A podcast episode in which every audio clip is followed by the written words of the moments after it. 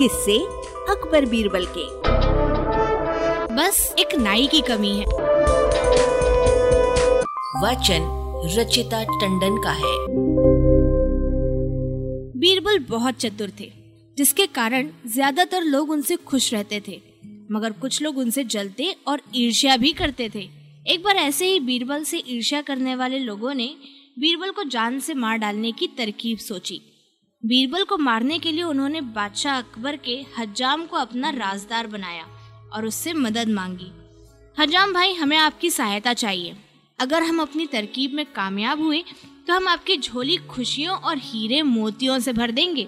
हज्जाम बोला, मैं आप लोगों की क्या सहायता कर सकता हूँ? हज्जाम भाई को उन्होंने धीरे धीरे अपनी सारी योजना बताई। हज्जाम ने उन्हें कहा, आप लोग चिंता ना करें, मैं कल ही बादशाह सलामत को बता दूंगा। दूसरे दिन बादशाह के बाल काटते हुए हज्जाम ने कहा, आलमपना, मैं अक्सर सोचता हूँ कि निसंकोच कहो। क्यों रुक गए? अकबर ने कहा, सोचता हूँ कि आपको अपने दिवंगत पुरखों के बारे में कुछ सोचते ही नहीं है। हज्जाम ने बातचीत शुरू करी। बादशाह ने कहा, मैं उनके लिए क्या कर सकता हूँ? वे तो इस दुनिया में अब मौजूद ही नहीं है। मगर हुजूर, किसी को स्वर्ग भेजकर उनकी राजी खुशी जानी जा सकती है। सचमुच बादशाह को ये विचार ठीक लगा, मगर ये सब कैसे किया जाए? हज्जाम ने चाल चलते हुए कहा, कुछ मुश्किल काम नहीं है हुजूर। नगर से बाहर खुले मैदान में किसी विशिष्ट व्यक्ति को चिता बनाकर उसमें बैठाकर लपटों के हवाले कर दिया जाए। बस लपटों के साथ ही वह व्यक्ति भी सीधा स्वर्ग में पहुंच जाएगा। बादशाह ने सवाल किया कि इस तरह से जलने को कौन तैयार होगा?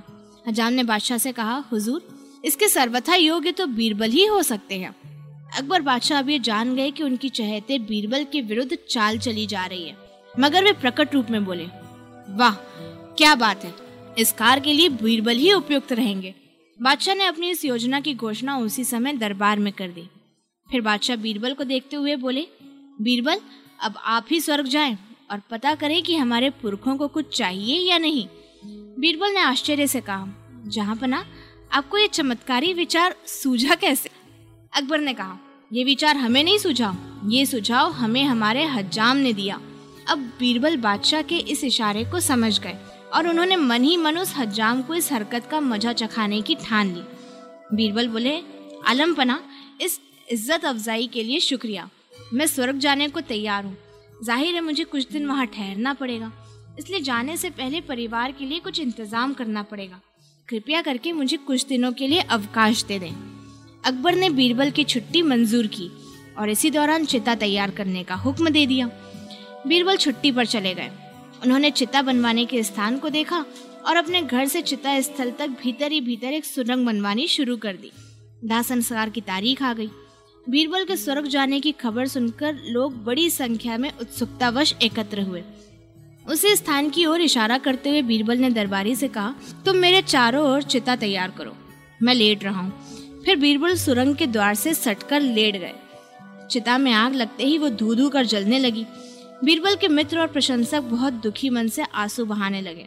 उनकी दुनिया का एक महान और एक नेक पुरुष जीते जी मौत के मुँह में जा रहा था। दूसरी ओर बीरबल के शत्रुओं को उनसे छुट्टी मिलने जा रही थी। वे बहुत खुश थे और जश्न मनाने की तैयारी में जुट गए। थोड़ी देर बाद बीरबल सुरंग के रास्ते अपने घर पहुंच चुके थे। उन्होंने घर में कुछ दिन बिताए और फिर वे हज्जाम को उसकी करतूत की सजा देने की योजना बनाने लगे। जब कुछ महीने बीत गए तो बीरबल दरबार में पहुंचे। किसी ने भी उन्हें नहीं पहुंचाना। अकबर जान गए और मन ही मन बहुत खुश हुए और सोचने लगे, बीरबल सही सलामत है। कुछ देर बाद बीरबल ने बादशाह सलामत को आदाब बजाते हुए कहा, जहांपनाह, मैं सीधा स्वर्ग से आपकी खिदमत में चला आ रहा हूँ और आपके पुरखों की राजी खुशी की खबर लाया हूँ। बादशाह प्रसन्न हुए और कहा, तुम कैसे हो बीरबल, और स्वर्ग में सब कैसे हैं? बीरबल, मेरे अब्बा हुजूर मिले होंगे? बीरबल ने कहा, महाराज, वहाँ तो आनंद ही आनंद है, सुख चैन है। सिर्फ वहाँ पर एक ही चीज़ की कमी अखरती है, वहाँ कोई सलीके का नाई नहीं है हुजूर। आपके बुजुर्गों का हुक्म है कि अच्छा और सलीके का नाई तुरंत वहाँ भेजा जाए। अब हमें सीधे स्वर्ग में जाने का रास्ता तो मालूम हो ही गया है, अब हमारे लिए किसी को भी वहाँ भेजना मुश्किल नहीं रहा। अकबर ने सवाल किया, पर तुम ही बताओ बीरबल, वहाँ किस नाई को भेजा जाए? बीरबल ने सुझाव दिया, आपका शाही नाई, और कौन? ठीक है बीरबल, हम उसी नाई को स्वर्ग भेज देते हैं। और फिर बादशाह ने इस हुक्म को जारी कर दिया। इस आदेश को पाते ही हज्जाम षड्यंत्रकारी दरबारियों की शरण में दौड़ पड़ा और अपनी जान बचाने की भीख मांगने लगा। दरबारियों ने उसे साफ इनकार कर दिया और कहा, अब हम क्या कर सकते हैं।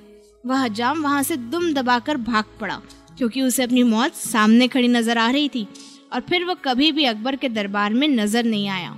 इसी बीच उसके माता पिता भी आ पहुँचे और बीरबल ने उन्हें सारा समाचार कह सुनाया।